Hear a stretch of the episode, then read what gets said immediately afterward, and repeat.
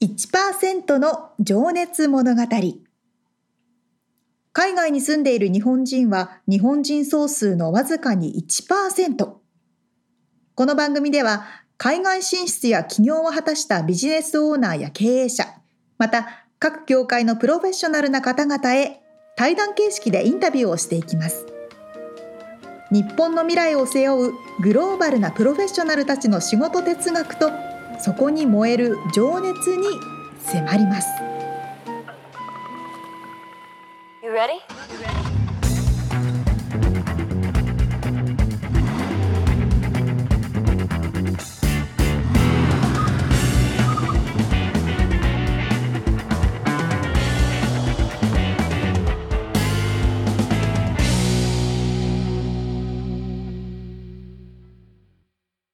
こんにちは。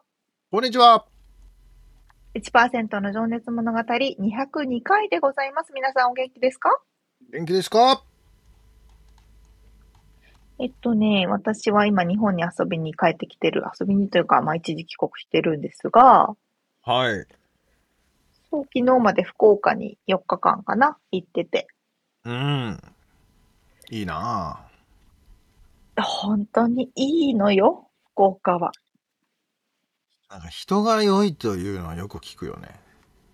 はい、もう、あれですよ。私は福岡に3年間しか勤めてなかったんですけれども、うん。もうそれも7年前ですが、うん。行くとなれば、本当に大勢の方が、あ、お帰りお帰りと集まってくれて。友達、今回は4日間も同じ友達たちに朝から晩まで付き合ってもらって。あ、そう。何がいいってね、やっぱ福岡食べ物がいいんですよ。うん。例えば？みつさん行ったことあります？一回だけあるけどね、もう本当に2泊とかだったかな。なんかあんまり覚えてないな。そっかそっか、あのね。しかもすげえ。やっぱもつ鍋。ああ、そっかそっか。やっぱもつ鍋めっちゃ美味しくて。ああ、明太子とか？あ、ちゃう？あ、明太子とかもそうそう。もちろん明太子もそうです。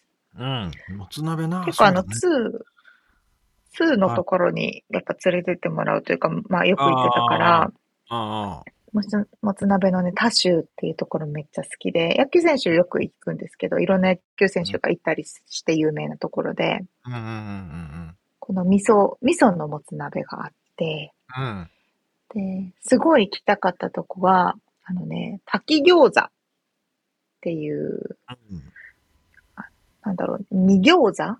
餃子がスープの中に入ってる、へ炊き餃子っての池田商店ってところがあるんだけど、うん、この餃子の中のお肉が、うん、多分ね、炭火で、炭火で焼いた地鶏が中に入ってるから、餃子を食べた瞬間に、あの、炭の香りが、焼き鳥の香りがふわって広がる感じ。スモーキーな香ばしさですね。そうそうそう。そこは、あの、九州って、というか福岡って相撲の九州場所があるから、はいはい。そのお相撲さんが食べに行くような美味しいところもいっぱいあって、ちゃんこ鍋みたいな？そう、その池田屋、池田商店とかもお相撲さんよく来てて、うーん。お腹いっぱい食べられるし、美味しいし、とかへえなんかでも珍珍しいよね。地鶏の肉が入った餃子で、しかもた炊い炊いてるってことだよね。その炊き餃子って炊くっていう意味だよね。そうそうそう。うん。でも看板とかも出てないから、ああ、そう。へえ。知る人ぞそ知るう、。もうこう、って入ってくそう。そういうところがいっぱいあるんです。ああ、まあね、あの、沙織ちゃんはだからアナウンサー時代の、あれだろうね、友達たちが連れてってくれるってことだよね。そうそうん、それはなかなかあれだな。通なお店を知ってそうだな。いいのよ。あと、鯛茶食べて、あと、イカの活き作りとかね。ああ、いいね。いいですよ。美味しかった。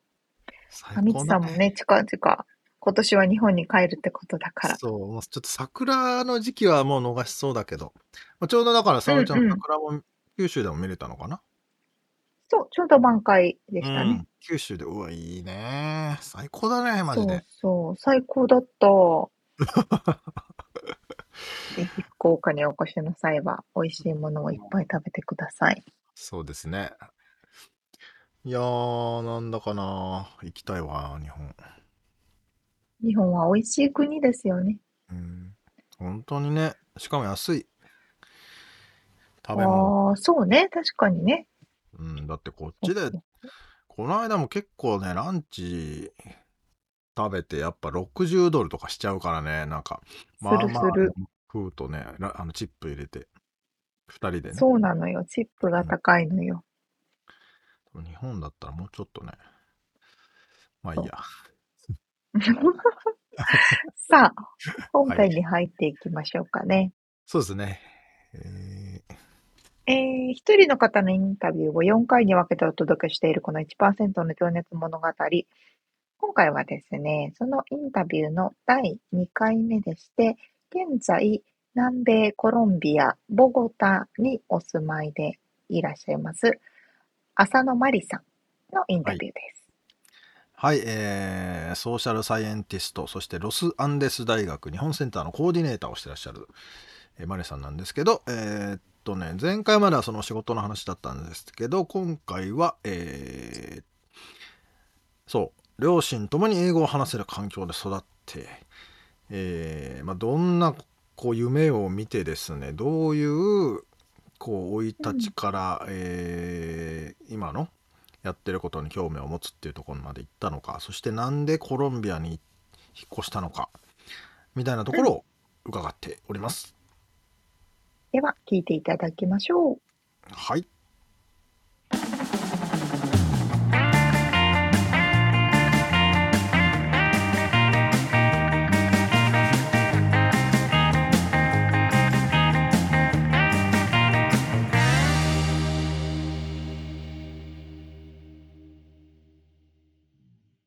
はい、すいません。じゃあ今からちょっとね、過去のお話に入っていきたいんですけど、えー、っと、まず、お生まれは日本ですよね？そうですね、はい、東京です。えー、と、どんな幼少期を過ごされたのかで、客観的にどんな子供だったかって聞いてもいいですか、えー、うち、母も父も英語を話して外国の人と接する機会があったので、日本には過ごしていたけどなんか結構外国の例えばなんか外国人がよく行くようなスーパーに行ったりとかなんかそういうこう異文化に触れる機会は比較的あった幼少期だったなと思ってます。アメリカに連れてってもらって、ホストファミリー、あの母のホストファミリーがシアトルなので、なんかそこに遊びに行ったりとか、んなんかそうですね、結構、うん。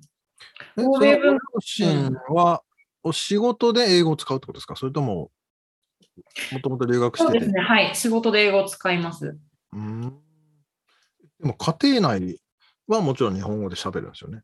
そうですね、家庭内では日本語喋るんですけど、なんか例えば、家のなんか皿洗いをやりたくないとかっていう話をなんかあの手伝いたくないとかってだだこねた時に、うん、でもアメリカの家族ではこういうふうにするんだよってこうなんか役割分担があって、はい、でみんなそれぞれなんか手伝ってるだからあのあんたたちも手伝いなさいみたいな風になんかだからアメリカではこうするんだよとか外国ではこうするんだよとかなんか世界に友達ができたらすごく自分のせあなんですか視野が広がって面白いよとかなんかそういうのは言われながら育った覚えがあります。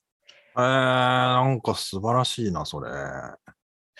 なんそうですね私の名前マリっていう名前も、うん、の母が、えーとつけてくれた名前でえー、世界の、なんか世界中にある名前らしいんですね、うん、マリって。だからどの国に行っても、そうそうそう、なんかあなたはやっていけるみたいな思いを、そうみたいです。はい。うんあの、ジョーとかっていう名前もね、割と。確かに。やっぱなんか短いと、短いといいのかもしれませんね。簡単ですよね。呼び、呼びやすいですよね。ああ、そっか。じゃあもう最初から世界に飛び飛び出す予定で。そうだったのかななって今思います。私の妹もアメリカに住んでいて、あ、そうですか。へえ。なのでそうですね。はい。そうなんだ。え、ご両親のお仕事ってちなみに聞いてもいいですか？はい。あの父は旅行関係で、母は、あの英語の先生です。うーん。そっか。もうじゃあ結構、あれですか？海外行きたいなっていうのはもう自然にちっちゃい頃から、マリさんの中では。あったのかもしれませんね。そうですね。うん。そうなんです、ね。なんか大人になってからも、こう、大人になってからってやっぱり覚えてるのが、あの、こう、なんか日本の普通、日本の普通の社会でやっていけるようには育ててないからって言われたことがあるんですよ。で、それを友達に言ったら、逆にそれどうやんの？日本に住んでて、日本の社会に適応しないように育てるってどうやるの？むしろ知りたいって言われて。友達からは。でも、ほんそうそんな感じの家だったんですよね。それは、マリスさんの中では、なんか人と違うことを、は別に肯定的だったんですか？なんかそれとも、なんかみんながこうなのに、なんで私だけこうなのみたいなのはあったんですか？なんか逆に誇らしかったような気がしますね、私は。うんうん。そうですね。うんうん、なんかそういうやっぱり世界につながりがあることっていうのはかっこいいことっていう認識はあったと思います。うんちなみに子供の頃の夢とか、なりたいものとかあったんですか？それ、私、そう、あの、メール頂戴した時になんか何だったっけなと思って考えてたんですけど、はい。全然世界とは関係なく、私はウェディングプランナーになりたいと思ってた時期がありました。ウェディングプランナはい。なんか、なんかそういうハッピーな場所を作り出すっていうことが、なんか面白そうだなみたいな。で、イベント企画するのすごい大好きで、あ。母の例えば英語教室でなんかハロウィンのイベントをやってたんですけど、そういうのなんか毎年手伝うの好きだったし、みみたいな、なんかそういうふうにも考えてた時期ありましたね。いやーなんかウェディングってね、なんかすごい成熟してますね、日本のウェディング業界っていうか、プランナー業界っていうか、確かにそうですねそ。のイメージがある、雑誌とかもいっぱいあるし。うーん、確かにそうかもしれませんね。結構、アメリカではどんな感じなんですか、ウェディング業界って。いやもうちょっとなんか DIY っていうか、自分たちでこう、まあ、こんな盛大に、まあ、金はかかってるとは思いますけど、まあ日本のようになんかこれして、これして、あれしてみたいなっていうより、もっと自由にうん学祭のノリみたいなのがあるような気がしますが。うんうんうん。私もそうですね、こっちもそんな感じかも。うん。披露宴であの自分の上司呼ぶとかすごい好きじゃないですか？あーで、なんか、まあね。この人はどんな風に働いててとかって、なんか、その時向こうにいた時は普通だったけど、なんあれ、なんでやるんだろうみたいな、今。確かにね、気まずい時もある ありますよね。別に来なくていいんだけどみたいな。そうですね。うん、まあそうか。へえ、なんかでもそれなんかに影響されたのかな？ウェディングプランナー、そうですね。でも、うーん、わかんない。確かにね、でも結婚式というあの空間は本当になんかハッピーっていうね、うん、いいですよね。それを作そうですれるっていうね。のは。うんうん、多分そそれの多分ハッピーな空間を作り出すっていうのがなんか直結してたのが多分あのそれだったんだと思います小さい頃は。わかりやすかったんですね。なるほど。うんほう。じゃあちょっとね、次の皆さんに聞いてるんですけど、なんか人生の中でこう衝撃を受けた出来事とか、なんか転換期となったことってあったりしますか？そういう。えー、そうですね。あのー大学生の時に、あのー実際に世界に飛び出すようになって、で、うん最初に行ったのが、あの、なんか大学の中のプログラムで、うん。えータイとマレーシアとシンガポールを、まあ、いろんな、なんですか、大学とか NGO とか国際機関をこう回りながら、いろんな人に話を聞いて、その後まあ学生同士でディスカッションしてみたいなプログラムに参加したんですけど、それがすごい人生の中でなんかいろいろこう、視野を広げる機会になったんですね。まあ、単純にこう、外国にいてなんかこう、なんですか、あ、こんな、こんな国もあるんだみたいな、東南アジアに行ってそれが面白かったのも一つなんですけど、うん。そのスタディツアーの中のメンバーに、ミャンマーから来てた学生が3人いたんですね。で、はその当時、軍事政権で、本当に、まあ今も、今もまたあのクーデターで戻ってしまいましたけど、その当時来てた学生たちの時も、あのまあ、まだアンサー・スー・チーさんが解放される前で、非常にこう軍事政権が強かった時あの時期で、はいその自分の国のことについて話すのをあのすごい怖がってたんですね。で、なんかタイにとかマレーシアのなんか本当に農村の中にいて、周りに誰もいないのに、こう先生からあの今のミャンマーで何が起こってるのかぜひ話してほしいって言われた時に、うん。周りに誰もいないかとか、こうすごい怖がってたんですね、とにかく話すの。で、まあ、最終的には話してくれたんだけど、なんかその内容もやっぱすごいびっくりして、当時は。うん例えば、あのーなんですか、その、この子たちはすごく、まあ私たちよりも全然英語も上手だったし、優秀な学生たちで、えー彼らがその勉強する後、えそのなんですか、例えばアメリカの大学に行くために勉強してるんだけども、それも隠れてやってて、で、あえっと、自分が勉強した後、全部ノートをちぎって捨てるって言ってたんですね。ええなんかそういうのも聞いたときに、なんか私はこう自分の大学で、なんかそんな自分の書いたものをちぎるなんてこと考えたこともなかったし、うん自分の国の事情を外国に行って話すっていうことを怖いと思ったこともなかったから、うん。なんかそういう学生たちに知り合って、同い年でこういう人もいるんだみたいなことに衝撃を覚えたうん。感じがします。で、そこからもっといろんな世界を知ってみたいっていう気持ちが強くなったと思います。うーん。なるほどね。本当にそれは衝撃ですね。話そうですね。じゃあ何のためにノート取るのって、やっぱりでもね、わかんないんですけど、でも、まあ、結局彼らはあのアメリカの大学に進学無事できて、うん。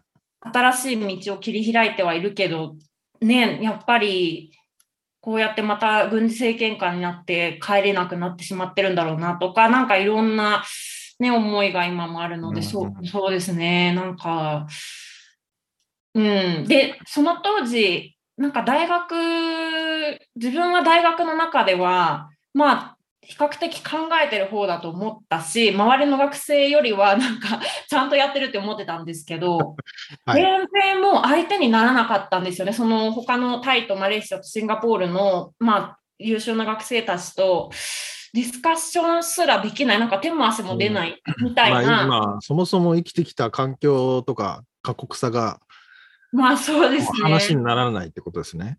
あとやっぱなんか英語もその当時そんなにすごいできるわけじゃなかったから、うんなんかこうディスカッションの中に入るのもすごい勇気がいったし、はい。そのなんか悔しさがうん。あって、そのなんか、そうですね、はいその悔しさがやっぱ次につながってった気がします。そうか、そうか、そうか、そうか、そうか。うん。悔しさね。本当悔しさって力になりますよね。そうですよね。本当そうですね。スペイン語もでもそうだったんだろうなって思うしないの。うん。ちなみにその時は、そのなんかテーマみたいなのあったんですか？そのスタディツアーって、そのなんつうんだろう。まあメジャーにとか参加してたのかえっ、と、そうですね、まあ基本、国際開発とか、まあ、国際関係に関心のある学生たちが中心のスタディツアーでした。な。うーん。そっかそっか。だからまあソーシャルサイエンスでしたね、基本的には。うーん。社会学というやつですね。そうですねう。ん社会科学。はい。まあ、かなりでも幅広いようなイメージですが、あそうですね。そう、本当にそう、それはそうだと思います。うん。んその時でも問題意識みたいなのはあったんですか？日本に。まあ、日本から、日本の代表ってわけじゃないけど、日本から行ったマリさんが、あの、日本の中で抱える問題意識とか。やっぱ教育上でクリティカルシンキングがあんまり、あのこう養われなかったなっていう感覚がありましたね。なんかディスカッションの中でもやっぱイエスマンにしかなれなかったし、うん。自分も含めてですね。だかうんらなんか、こう、そこから、こうなんですか、考察したり、なんか分析的に、うーん、議論するっていう、そこがあんまり、あと質問力とか、なんかそういうのも、あの、なんか養われなかった、なうん養われてなかったなって、その時は問題意識として思いましたね。うん。うん、周りのね、今の学生、まあ、見てもてか、まあ、日本人の学生でね、なんか学部生の子たちとか、やっぱり、こう、すごく、そういったディスカッション慣れてない子もいるから、うん刺されないとは発言できなかったりするのは、うんやっぱ、うん、なんか国際舞台でやっていくためにはもっと、なんか日本変わっていった方がいいんじゃないかなとは思いますね。そうですよね。なんかね、そのディベートっていうのもね、なんなんかその文化として、こうなんかこっちの立ち位置とこっちの立ち位置に立って考えてみるみたいな練習みたいなものをね、多分アメリカの学生とかもよくやってるうん。ようです。ですよね 僕は言ってないんでよくわかってないんですけど。そうですよね。それ大事ですよね。あ日本って多様性そんなにないから、ないからって言ったらあれなんですけど、あのやっぱり他のね、あのアメリカとか、まあ、あのイギリスにいた時もそうでしたし、まあ、コロンビアに行っても、まあ、肌の違う人たちが、肌の色の違う人たちがみんな一緒にこうディスカッションしたりして、当たり前にあることで、そうですよね。でうんそれって意見交換しないと相手のこと絶対わからないんですよね。うんなんか、なんとなくこう、こう思ってんのかなみたいな風に、日本人だったらな、なんかこう、なんとなくバックグラウンドが似てるから、うんうんうん共感できるけど、やっぱ、意見を言ってもらわないと、なんか何、何を考えてるのかがわからないっていうのはすごいあるなと思うので、まあ、その辺、まあ、バックグラウンドの違いっていうのもあるとは思うんですけどね。うん。ね、もちろんその背景、コンテキストがわかるから言葉少なくても伝わるみたいなのは日本のいいとこでもあるんですけど、そうですね。うんでもね、なんかその相手側のここ、まあ、例えばその A という、こえーチーム、B というチームがいて、その A というチームだったらこう考えるよ終わった後に、今度 B のチームに入って、いや、だったらこっち側の視点だったらこうだよっていうのを考えるって、でも、あんまやんないっすもんね。うん、うん、そうですね。あんまりやらないですね。それをやることで、なんか相手のことがわかるみたいなのありますもんね。そうですね。うんその辺が、うん。あと、やっぱり授業中にどんどん質問するとか、うんそういう機会があんまりなかったなって思うし、うん質問のタイミングまで待つ。うん、ああ、まあそうね。そうですね。とか、あでもあったかな。さっきのマリさんのね、あのさっきのエピソードで、そのミャンマーの方の、えー自分と全然違うって衝撃を受けた。で、今でも多分、あ、彼はどうしてんのかな、彼女はどうしてんのかなって考えるっていうおっしゃってたんですけど、それが多分、すとても重要ですよね。なんなんつうんだろう。僕は上から目線で言うことじゃないんですが、うん。あのその人だったら、いあこういうこと考えてんのかなとかね、うんうんうん。立場になって、ねうん、想像できるっていうこと、うんうんうん。そうですね。それはおっしゃる通りですね。うんやっぱその幅が広がった気がしますね、そうんのその経験から、やっぱさらにもっと知りたいと思って、私はあのアフリカにも、ルワンダでもなあのボランティアに行ってた時があって、はい。で、3ヶ月ぐらいその時はいたんですけど、やっぱそこもなんか全然、やっな、こう、全然何が起きてるのかわからん、なんで怒ってるんだろう、この人とか、ああなんですかこうチームワークでもなんでこの人こんなにイラついてんだろうとかなんかそういうのがやっぱりあ。かわこう共感しできないので分からなかったりしてでまあそうですねなあのなのでそこがすごくその経験をきっかけにもう幅広げるだけ広げてみようみたいな 感じでやってたのでそうですねうんいろんな人と接するってなんか物おじはしなくなったのかもしれませんね。うん。うんえー、でもなんか話聞いてると本当世界中行ってますね。アジア圏、アフリカ。うん南米にも行って、そうですねね。ヨーロッパにも留学したし、そうですね。これは幅広がりまくってますね。なんか何も驚か 驚かないっていうか、あこの人はこう考えるんだって素直にこう受け入れられるようになってきますね、うんだんだん。うん、うん、でもそれが最強な気がする。いちいちイラつかなくていいっていうかね。そうですね。そうですね。ちょちなみに話ガラッと変わりますけど、あの、はいコロンビアに住んで、あの、なんか、こう、良かったこと、悪かったこと、なんか危険なおもお思い出じゃないな、うんうん こととかあったりしました？そうですね。あのー基本的にはすごいハッピーです。で、うんなんかそれは、例えば、えっ、と、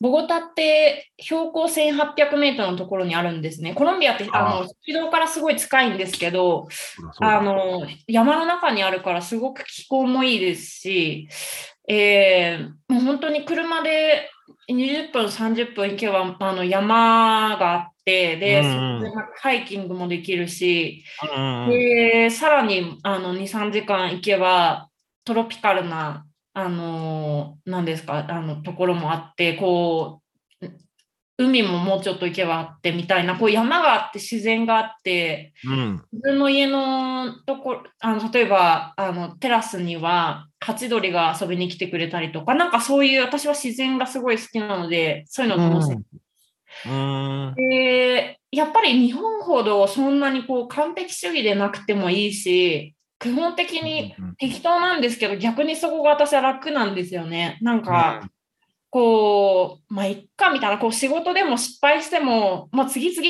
みたいな感じで、あの、いける、そういうメンタリティをここで学んだなと思いますし、うん家族を大事にしなする姿勢とかそういうのも学ばせてもらったし、なので本当に基本的にハッピーで。たうん。だそうですね、あのー難しいのはやっぱりまだまだ仕事の先ほどなんかあの人間としてこういろんな多様性を受け入れる幅ができたって言ったんですけど、とはいえ、あのうん。ビジネスの働き方がもう全然違うので、もうたびたびなる時はすごいありますね。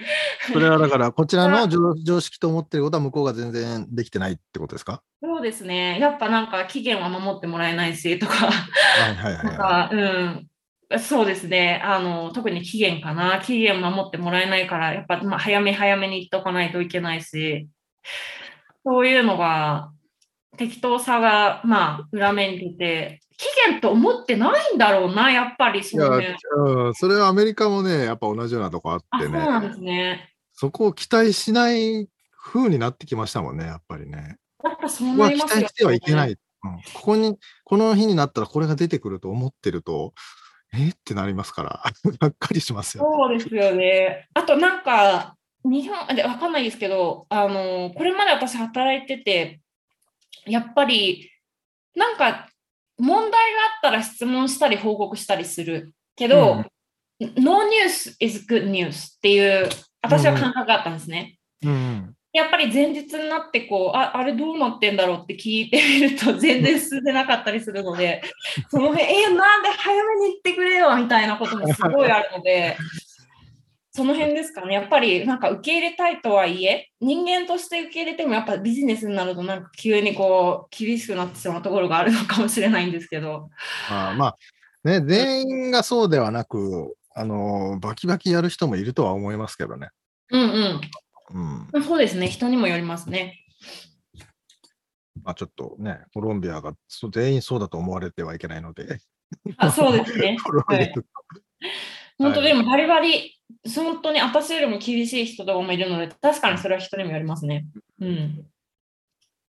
まあ、ちょっとね、話が面白くてね、どこで切ればいいのかと。あそうですか。なんか、あんまり、なんか、ちゃんと全然面白い話できないなと思って心配してたんですけど。いや、そんなことないですよ。でちなみに、じゃあ、ざざっといくと、はい。あのーまあ、ウェディングプランナーになりたいなと思いつつも、えーうん高校卒業して大学行って、えーまあ、その世界に飛び出してでそのコロンビアに行くきっかけどこまでちょっと言ってもいいですか？そうですね、はい。あのーまあ、単純に言うと、イギリスで、あの、うん知り合った彼氏がコロンビア人で、で、卒業したらもうすでに、なんか私はもう、イギリスに留学してた時から、もう次の仕事は絶対海外でしようと思ってたので、あのーまあ、イギリスでも就職先探してはいたんですけど、まあ、その後、コロンビアにい来てみるみたいな話をされた時に、あ、じゃあ、行ってみようかなみたいな軽い気持ちでき来てしまいました。来てしまいました。あのはい。学生時代にもけご結婚されてるってことですか？いえ、その時はまだあの付き合ってただけで、結婚はしないで来ました。うんで、こっちに来てから、そうですね、あの結婚したんですけど、ああ、なるほど。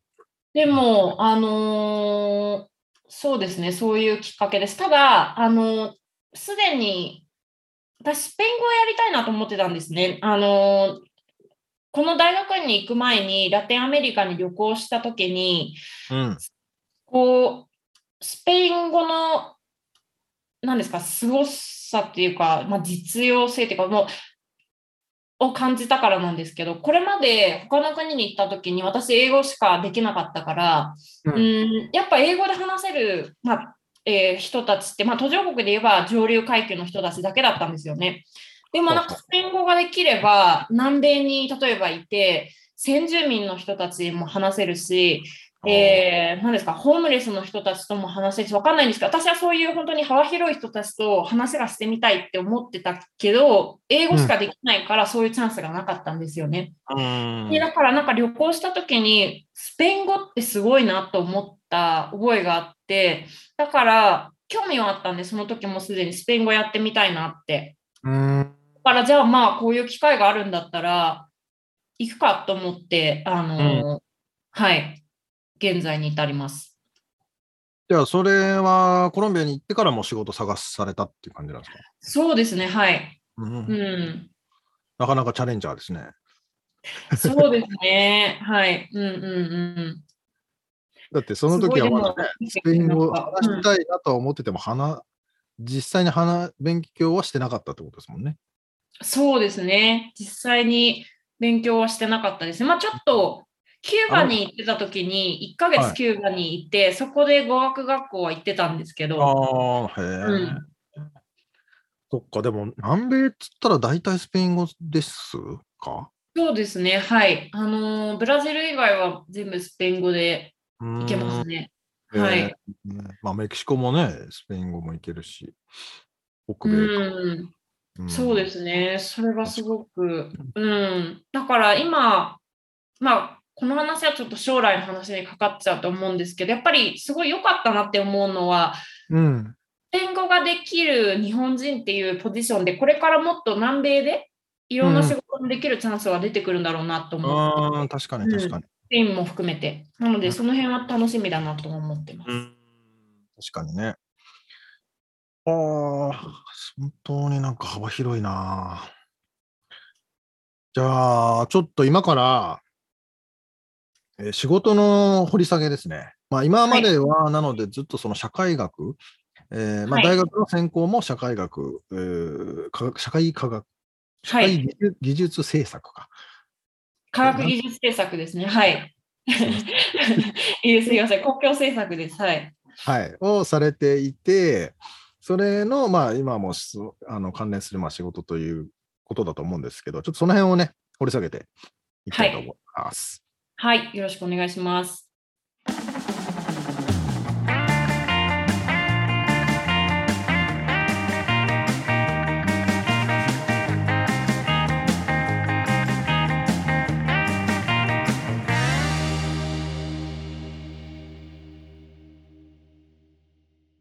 いや、すごいもう世界中で活躍されてるですね。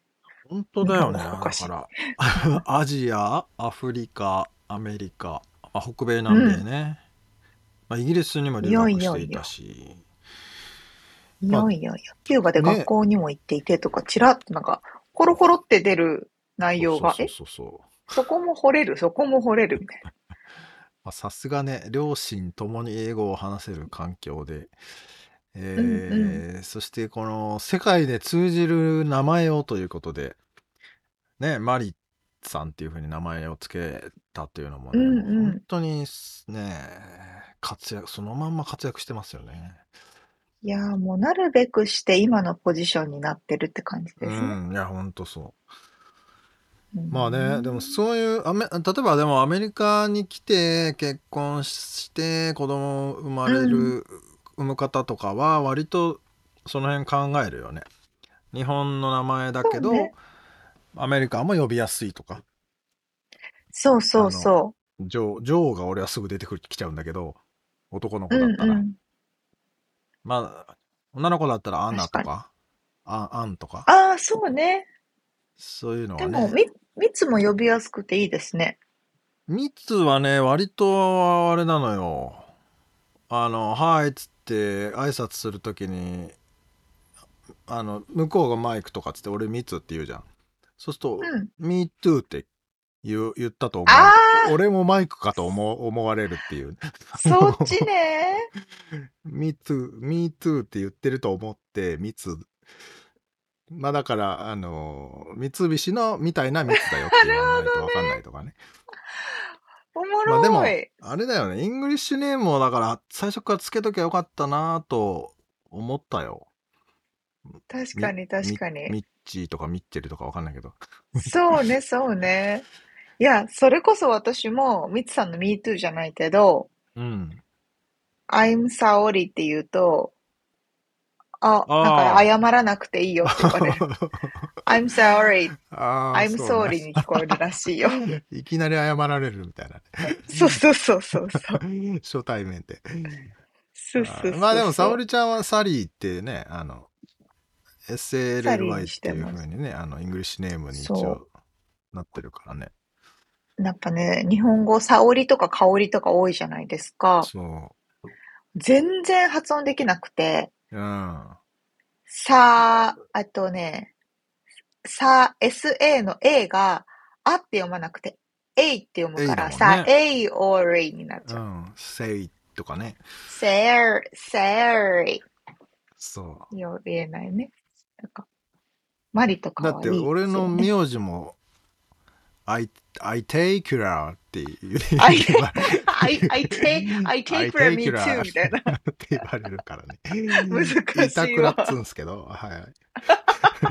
まあでもそういうのが、まあいちいちその話題になるのはいいけど、いちいちめんどくさいっつうのもあるから、最初からやっそうなのぱ、よ。あのね、世界に通じる名前をつけてくれた方がいいよね。覚えや、向こうも覚えやすいししさ。そうね、そうね。ね。でもね、 English name、私もサリーってつけてて、うんいつもどっかレストランとかスタバとか行くとつけるんですけど、うん。なんか私の彼的には、うん。あの、自分の国でもらったの名前をうん呼ばないなんておかしいってすごい いつも主張されて、あ、そうい。や、相手に覚えさせるもんだよ。プライドもっと持ってってすごい言われる。なかなか大変だよね。変な意味にさ、捉えられる時もあるしさ、その、その国の言語では、そう変な意味ねだっ、たり、ね。こういう意味なんだよ、みたいちょっとね、いろいろあるからね。な。うん、面白いけどね。いいやすごいな本当なんか国際色豊かでもう本当なんかいろんな話を聞きたいよね。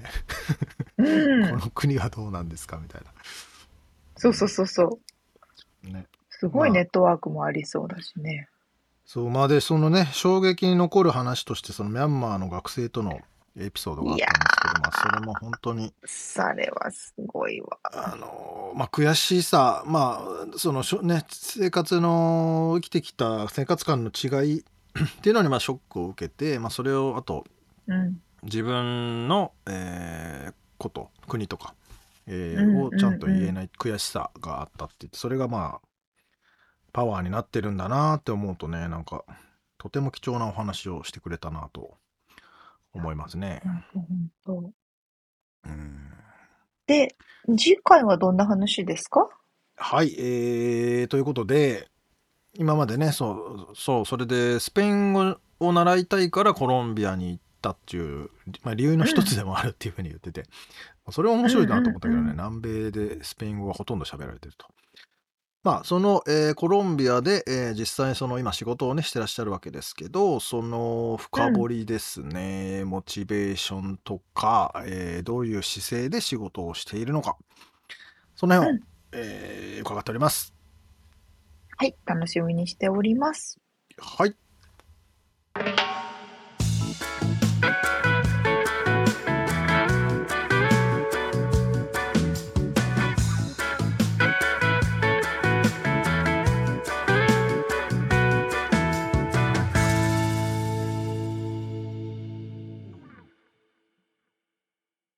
リアルアメリカ情報。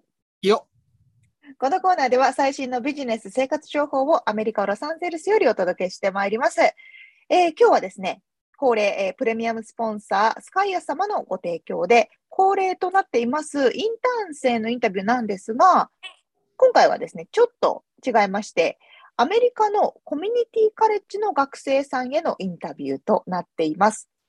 ゲストスピーカーはコミカレ男子テニスチーム所属の瑛太くんです。よろしくお願いします。よろしくお願いします。よろしくお願いします。じゃあ、瑛太くんからちょっとあの軽く自己紹介をお願いできますか？はい、石川瑛太です、えーテニスをしています。そうですね、高校卒業後にアメリカの大学に留学に来て、今はそうですね、テニスのトレーニングと勉強の両立をできるように頑張っています。ちなみに今、あの画面がね、これ聞いてる方は見えてないと思うんですけど、瑛太君真っ黒に日焼けしておりまして、あのあのパームスプリングという場所でね、沙織ちゃんも大好きはない。砂漠ですけど、パームスプリングにいらっしゃるんですね。そうです、はい。わーお、だってあそこ、ね、あの、セルシオス、セルシオスで、セルシオス？セッシーで言ったら40何度とかになりますよね、夏。夏だとそうですね、40度超えたりとかですよね。しますし、今でもでももう35、6度あって、日中は。灼熱地獄の中、本お当に暑い中、そうですね、生活してますね。ーいやえテニスは野外でやるんですか？テニスは、そうです、野外です。あ、それ暑いね。はい。たまらんっすね。すごいですね。ー大学にはもうテニスをやるために大学来たって感じですよね。まあコミカレかコミカレにはですしはい。あとはもう英語の部分もちょっとありますね。おー。まあ、ちなみにちょっと先に紹介しておくと、三重県四日市出身で、テニスの、えーインターハイですかね、にのベストはい4まで行っているという、このテニスも一流、テニスが一流 すごいな。はい。はい、いやーという感じの瑛太くんです。はい。はい。実際のその学校の生活、テニスも含めて、どんな感じなんですか？そうですね。まず授業で言うと、やっぱりコロナの影響もあって、あんまり対面がなくて、今うん。取ってる授業でも2週間に1回とかしか対面がなくて、うん。あと他は結構オンラインとか、オンラインじゃないクラスとか、あと課題とか渡されてそれをこなすだけで単位になったりするっていうのもあって、そうですね、授業は今そんな感じで進んでて、テニスはそうですね、あんまりコロナの影響を感じずにもう毎日。こなしてるって感じです。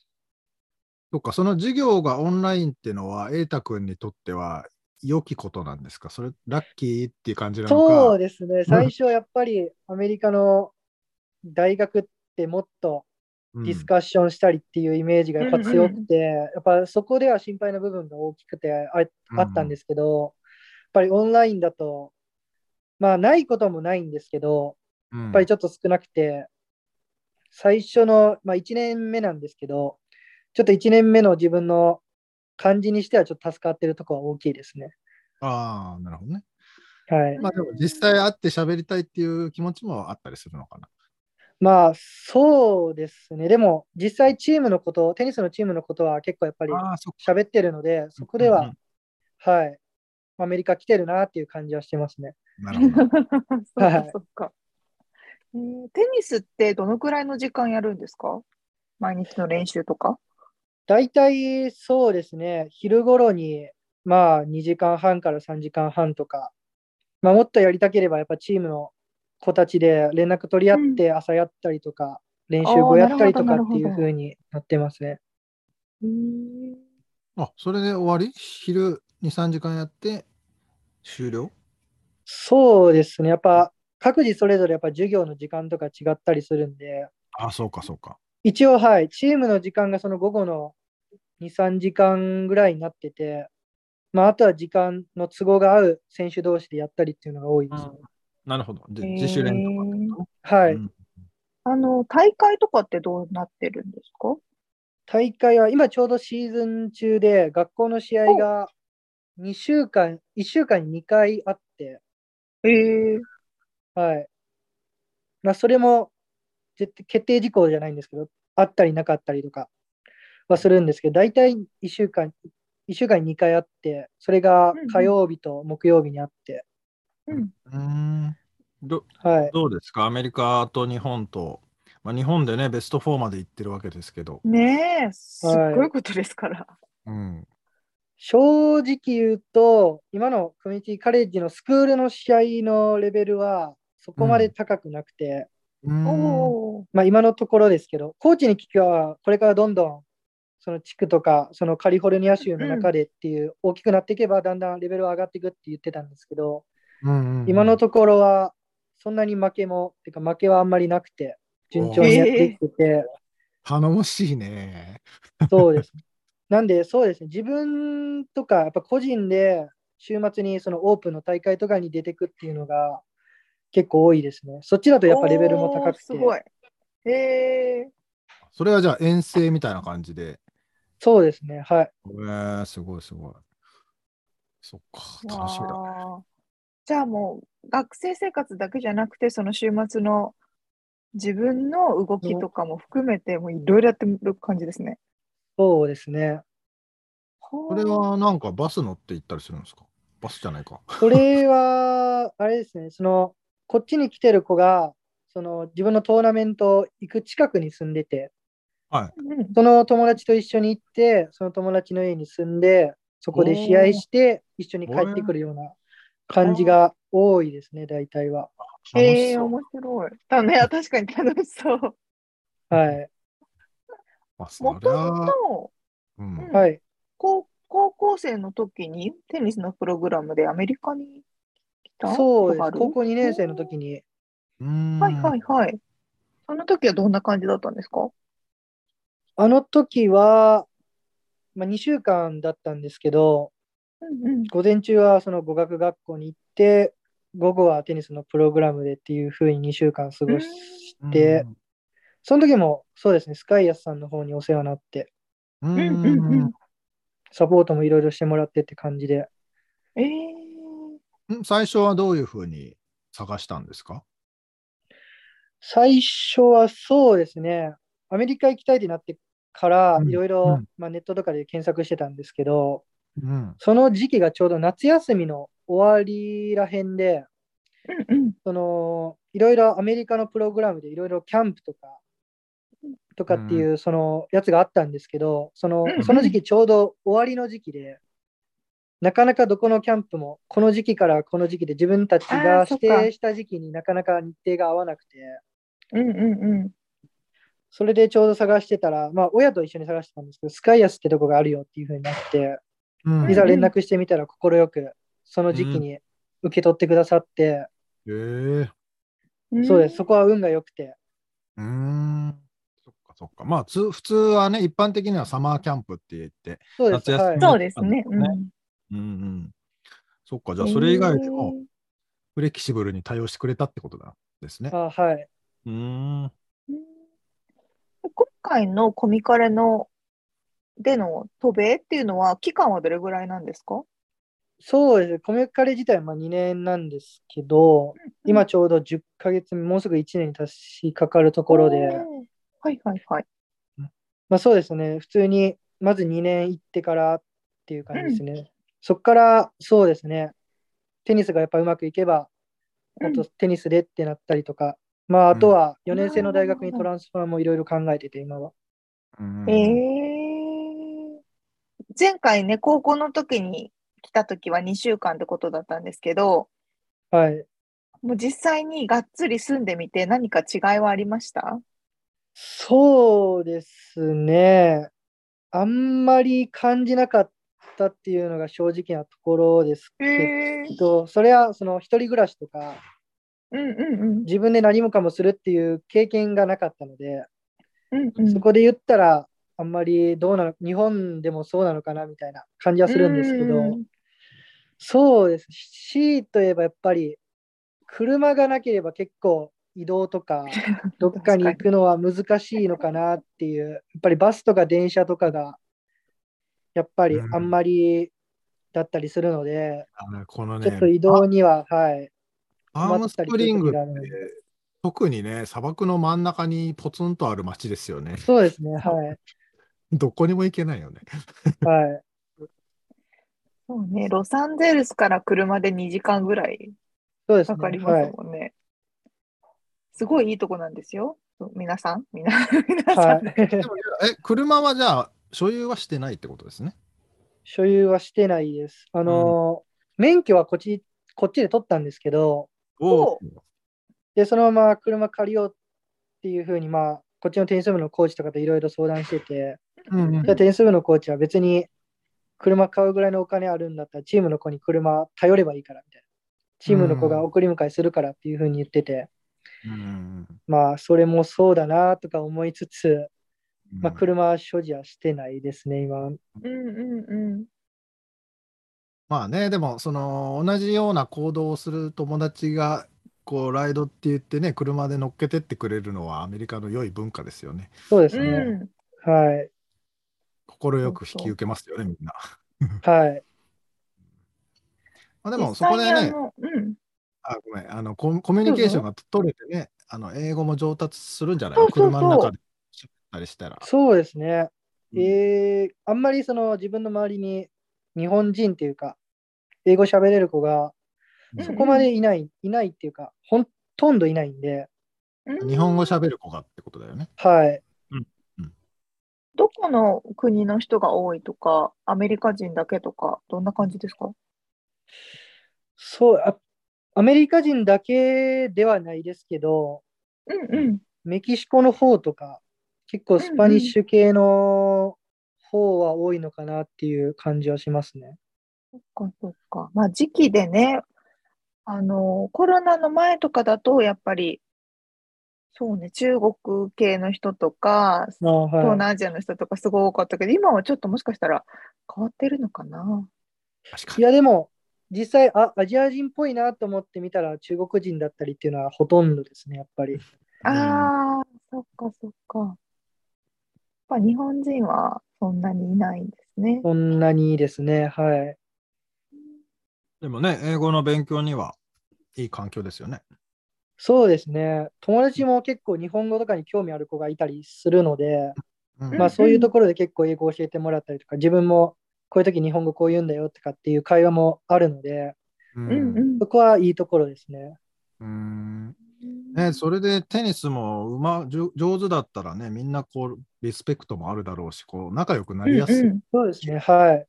うん友達になるのも結構すぐな慣れたかなっていう感覚なので、にえスポーツっていいよね。そうですー、ね。間違いないね。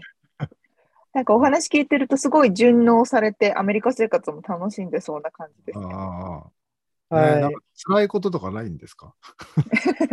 それを言ったら、やっぱりいっぱいありましたけど、やっぱり英語で言ったら最初の方は、あぱりそうですね、結構やっぱノリとかジェスチャーとかで伝わるやろっていう風な考えで最初こっちに来たので、ーうん。それがやっぱり全然伝わらなくて、やっぱ自分の伝えたいことが伝わらない時は結構苦しい時期はありましたね。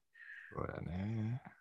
あの、ん。テニスをやる環境としては、日はい本と比べて、今ってすごい刺激の部分とか、なんか、あか変化あります？そうですね。やっぱり日本に比べると、やっぱこっちの方が、やっぱりテニスのレベル的にも質的にも、やっぱりそうですね、高く感じますし、やっへえ。ぱり日本だと結構、この時間でみんなに、みんなでこうしようっていう風なのが多いと思うんですけど、うんうん。やっぱり結構自由な感じで、練習内容とかも自分たちで、自分がこういう練習したいっていう風にできるので、うん。うんああ、なるほどね。結構自分が好きな環境ではありますね、練習では。うえ。いや確かにねそのスポーツをちゃんと科学的に見てるというかそういうのはい。とっても進んでる気はしますね。そうですね。結構やっぱり、体の使い方がこうなってるかっていうのは、うんやっぱりこっちの人とすごい喋るので、うんうんううんん。君今こうなってたよって、自分今こうなっとるんやけどっていう風な、いろんな会話がやっぱりあるので、そうだよね。だからうんうんはいうん。気合と根性とかじゃっていう話じゃないもんね。そうですね。確かに、日本そういう精神論的なとこありますからね。まだあるよね多分ね。確かに確かに。でもやっぱあの大坂なおみ選手の活躍によってこう日本のねテニス界の注目も集まったのかなとか思うんですけど、うんその辺どうなんですか、そうですね。一つ感じたのは、大阪選手が使ってるブランドがヨネックスなんですけど、うんうん。うんはいはい。結構海外でヨネックスが浸透してるなと思って、えー、はい、ヨネックスってもともと日本のメーカーで、あ錦織選手もヨネックス使って錦織選手はウィルソンです。あ、そうなんだ。また違うんですけど、はい。はいはい。あんまり、そうですね、自分が昔思ってるあんまり海外でヨネックス使ってる選手が少ないなっていう印象だったんですけど、うんうん。最近は多分、そうですね、大阪選手の影響下で、ヨネックスを使ってる選手が多くなってるなっていうのは感じます。ちなみに、瑛太へー。自分はヘッドっていうのを使ってて、ヨネックスじゃないんですけど。あ、そうなんですね。はい。ヨネックスさん別にヨネへー。ックスさんがスポンサーじゃないからいいんですけど。そうですねで。もその後活躍したらね、そういうスポンサーとかもきっと出てくるから、そうだよね。はい。うん。楽しみですね。楽しみ、楽しみ。まあ、いろいろこれ、今後のね、活躍が楽しみですけど、実際にはい平太くんが思い描く未来とか将来の夢とかを聞かせてほしいです。そうですね。やっぱりとりあえず、やっぱテニスはやっぱりどこまでできるのかは試してみたいところであるので、うん。ぱりプロでっていうふうにはまず思ってて、はい。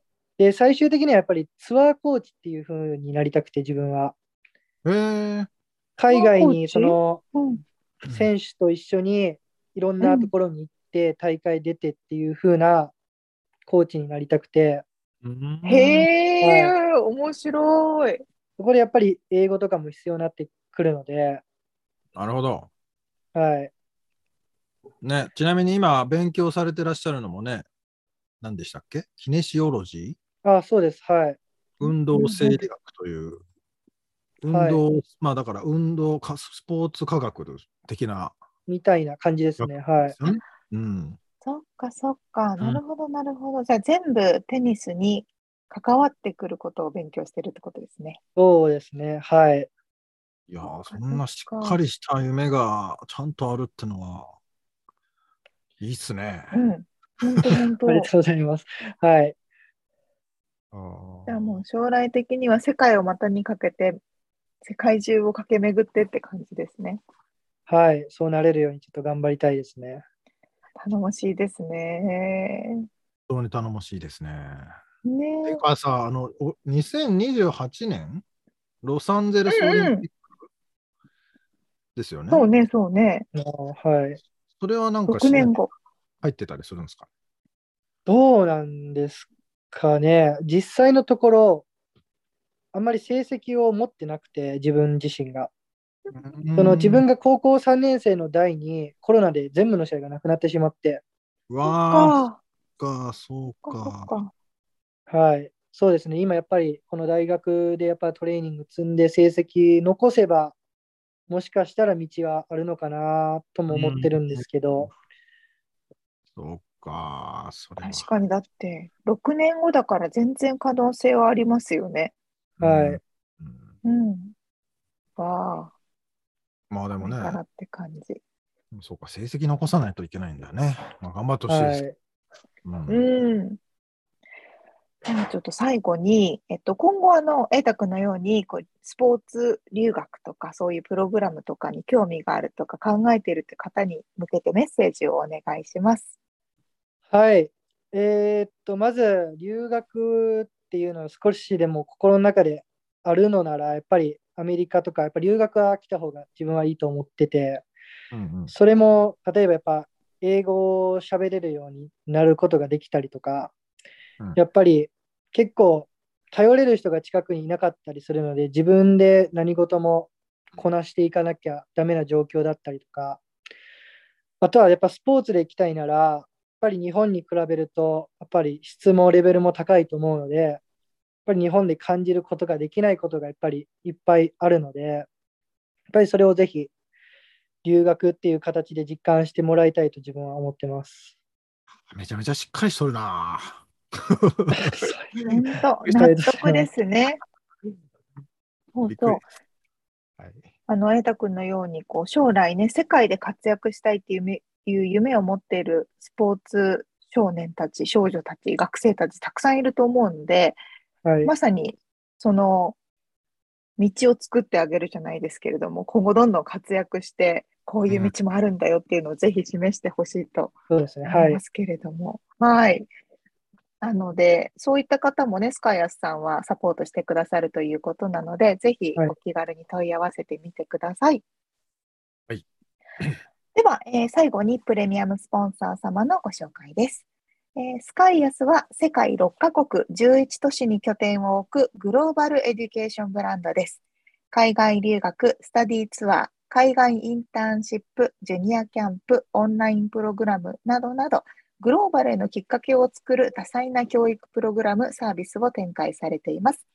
詳細は www.skyas.global/ja もしくは www.america-intern.com にてご覧いただけます。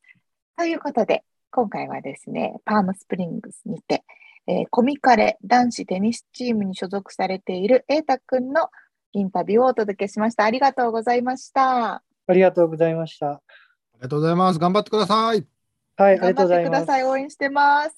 はい。以上、リアルアメリカ情報でした。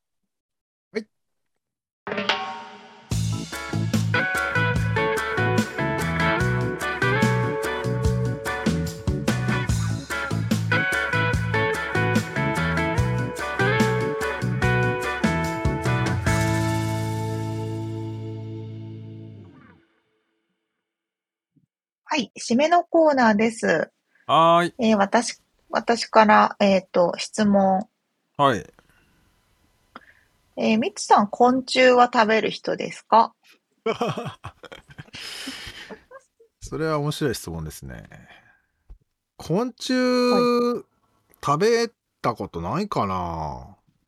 ほぼ。そうなの？あるよ、食べたこと。うん、なんかね、番組とかではちょいちょいあって、うん。で、この前、その福岡に遊びに行った時にね、うん。もつ鍋屋さんの隣に昆食用昆虫ショップがあったから、うわ友達と入って買ったの。ぁ。何、なん、どんなやつ？今回は、じゃあ一番、あ、なんか、その後、私のホテルの部屋でみんなでお酒飲もうってなってたので、うん。まあ、お酒のつまみになりそうな昆虫をってこと。あ、まあ、それはなかなか楽しそうだなそうそう。で、今回はね、カレー味のコオロギを買った。それどうだったの？全然、全然普通でしたよ。なんかね。エビみたいなああ、あ感じかなり。そう、ありそう。揚げた、乾燥したエビみたいな感じ。他にどういうのがあるの？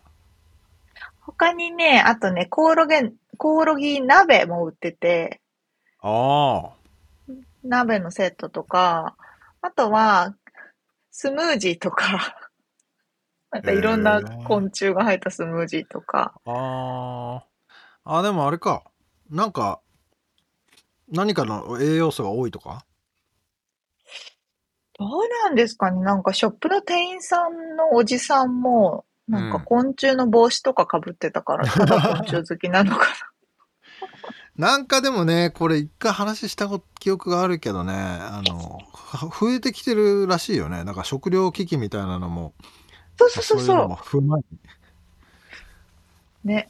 えね、面白いね。でも、そういえばあのバッタが大量に飛んでた話どうなったんだろえ、かありましたっけ？う。なんかアフリカかどっかから、あれどこだっけな？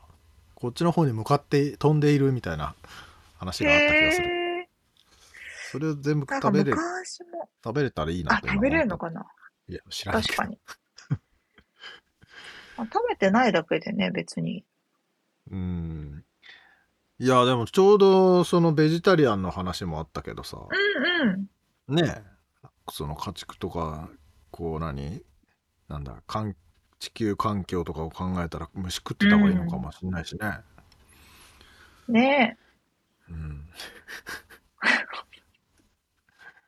まあいいね。コオロギつまみに俺も酒飲みてえな。そこに参加したいわ、俺。楽しかった。でもやっぱ一人の子は全然食べれないからギャーギャー騒いでたああ、そう。面白かった生きてたらきついけど、死ん死んで、あが、あげてあるわけ。そうね。うんそうそうそうそう、カラカラって感じだったから。うんなるほどね。さて、ということで今回お届けしたインタビューの内容とリアルアメリカ情報のインフォメーションはブログに掲載しております。えー、podcast.086.com、podcast.086.com、または1%の情熱物語で検索してみてください。はい、えー、番組が面白いなと思っていただけたらぜひフォローをお願いいたします。お便り、レビューもお待ちしてます。そしてパトロンさんからのご支援も引き続きお願いします。詳細はウェブサイトを見てね。ということで今週も聞いてくださってありがとうございました。ありがとうございます。また来週お会いしましょう。んじゃあね